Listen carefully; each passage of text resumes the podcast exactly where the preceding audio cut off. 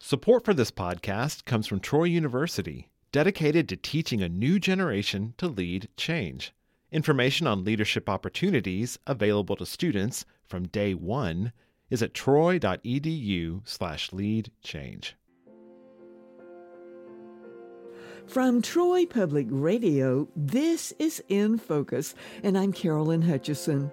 A new podcast called InChoir has Troy Public Radio listeners enthralled.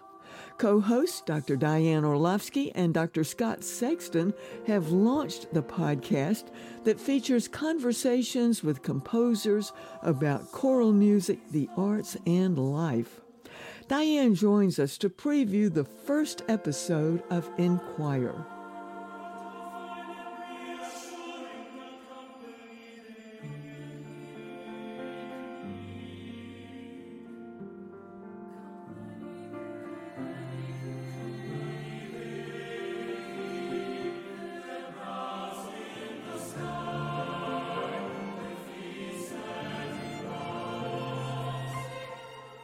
Diane Orlofsky, what a pleasure to have you back here at Troy Public Radio for a very special reason.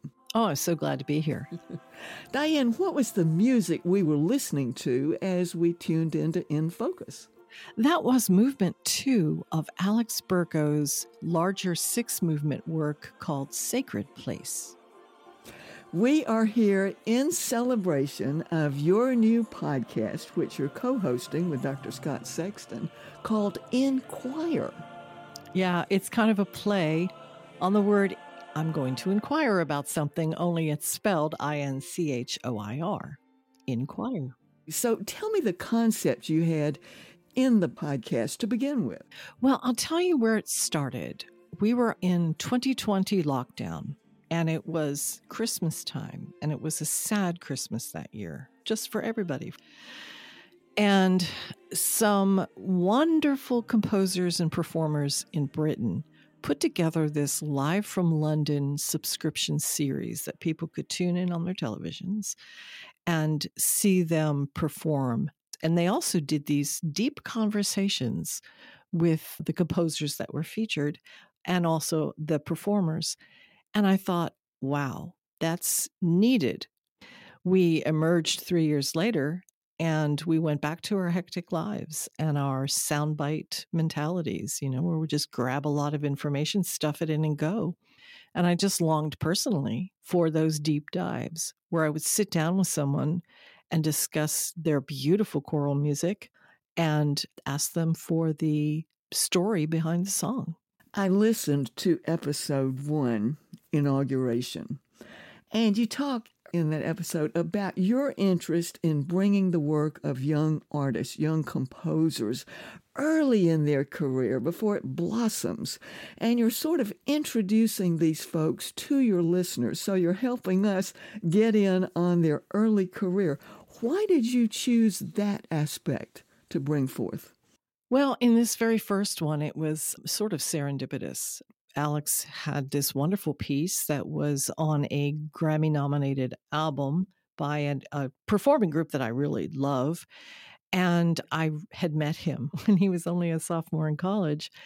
At the time, he was just beginning to write music. I had heard something he had arranged, but it wasn't released yet. It wasn't out in the world. So I followed up with him and eventually did purchase the rights to do the song, and we did it with Frequency. Well, fast forward all these years, and he is now on the cusp of greatness, as I told him. So I thought, well, what a great opportunity to circle back to those early years and ask him about what it means to be a young creative, sort of on that cusp. Already, his music has been on 2 Grammy-nominated albums. Yeah. And then he's doing some wonderful premieres, one in Chicago, one in Carnegie Hall later this year. If you listen to the podcast, he's just so down to earth. We have a wonderful, very thoughtful discussion, and we get to listen to his wonderful music as well. And the music that you featured in this first episode of InChoir podcast, Sacred Place. Mm-hmm. It has such a range, and it really touches the soul. Explain Sacred Place as you understand it. It is a 6-movement work, and he sort of loosely based it on the aspects of the Jewish prayer service. But he used, I believe, only one of the texts was from the Old Testament. Another one was taken from the traditional Jewish prayer service. And the other poetry that he set was by poets like Wendell Berry that had more of an environmental caring of the earth. And it's just glorious. And we dissected the piece. But the more I listened to it, the more I was just stunned with the absolute beauty. And he shares in the podcast, he had to compose it like within 3 months. It was just such a feat. But it's a beautiful piece of music, but it also is a beautiful reflection of where this young composer is headed. Diane, it's interesting that he brought the environment into this. Mm-hmm. If you follow New Age music, a lot of New Age music concerns the environment. But here we are with choral music and this composer bringing the environment, how softly these mountain rocks are adorned. Not gorgeous. This musical journey he talks about as an oral painting. What's your understanding of that? Yeah. I love to ask composers what their inspiration is, and we will circle back to this theme, sort of an environmental theme, in episode 3, I believe, when we talked to composer Christopher Tin about his 12-movement work, The Lost Birds, An Extinction Elegy. So I asked Alex where he finds the poetry. You know, to me, it's daunting as a non-composer. All of the poetry that would be available to you, how do you find the right line that resonated with you? You know, there was a few lines that resonated with you, Carolyn.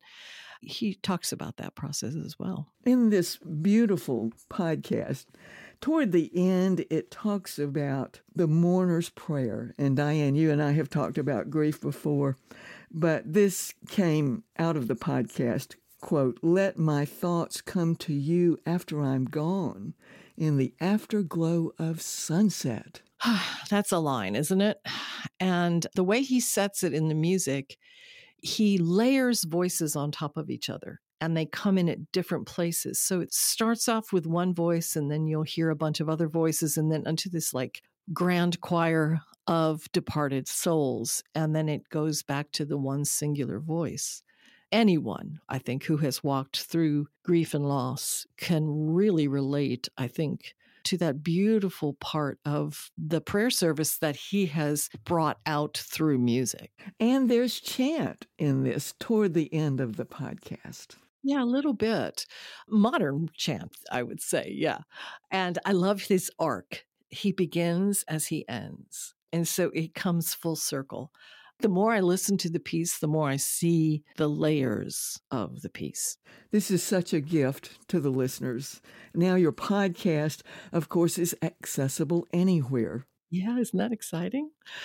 Just to think of sending my love of choral music, but for people to appreciate, to listen, and come away going, I want to hear more of that piece. One of the parting thoughts in this episode 1 of your podcast, it's a spiritual connection on a personal and universal level, tapping into another culture and finding connection. I think that's what I longed for, finding connection. And I've always believed that in my work with choral music, that it starts with the composer.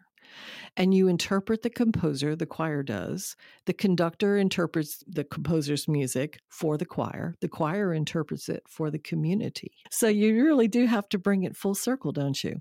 So I've sort of taken that same idea and fleshed it out in the podcast. Well, Diane, I want to acknowledge the contribution that you are making to broadcasting through this wonderful podcast and making InChoir available to people everywhere. I hope they'll enjoy it and share it with their friends, and I hope they become more knowledgeable consumers of choral music. That was Dr. Diane Orlofsky, co-host of InChoir and Troy University Professor Emerita of Choral Music and Music Education. She is the newest inductee in the Alabama Music Educators Association Hall of Fame. Thanks for joining us today for In Focus. I'm Carolyn Hutcheson, and this is listener-supported Troy Public Radio.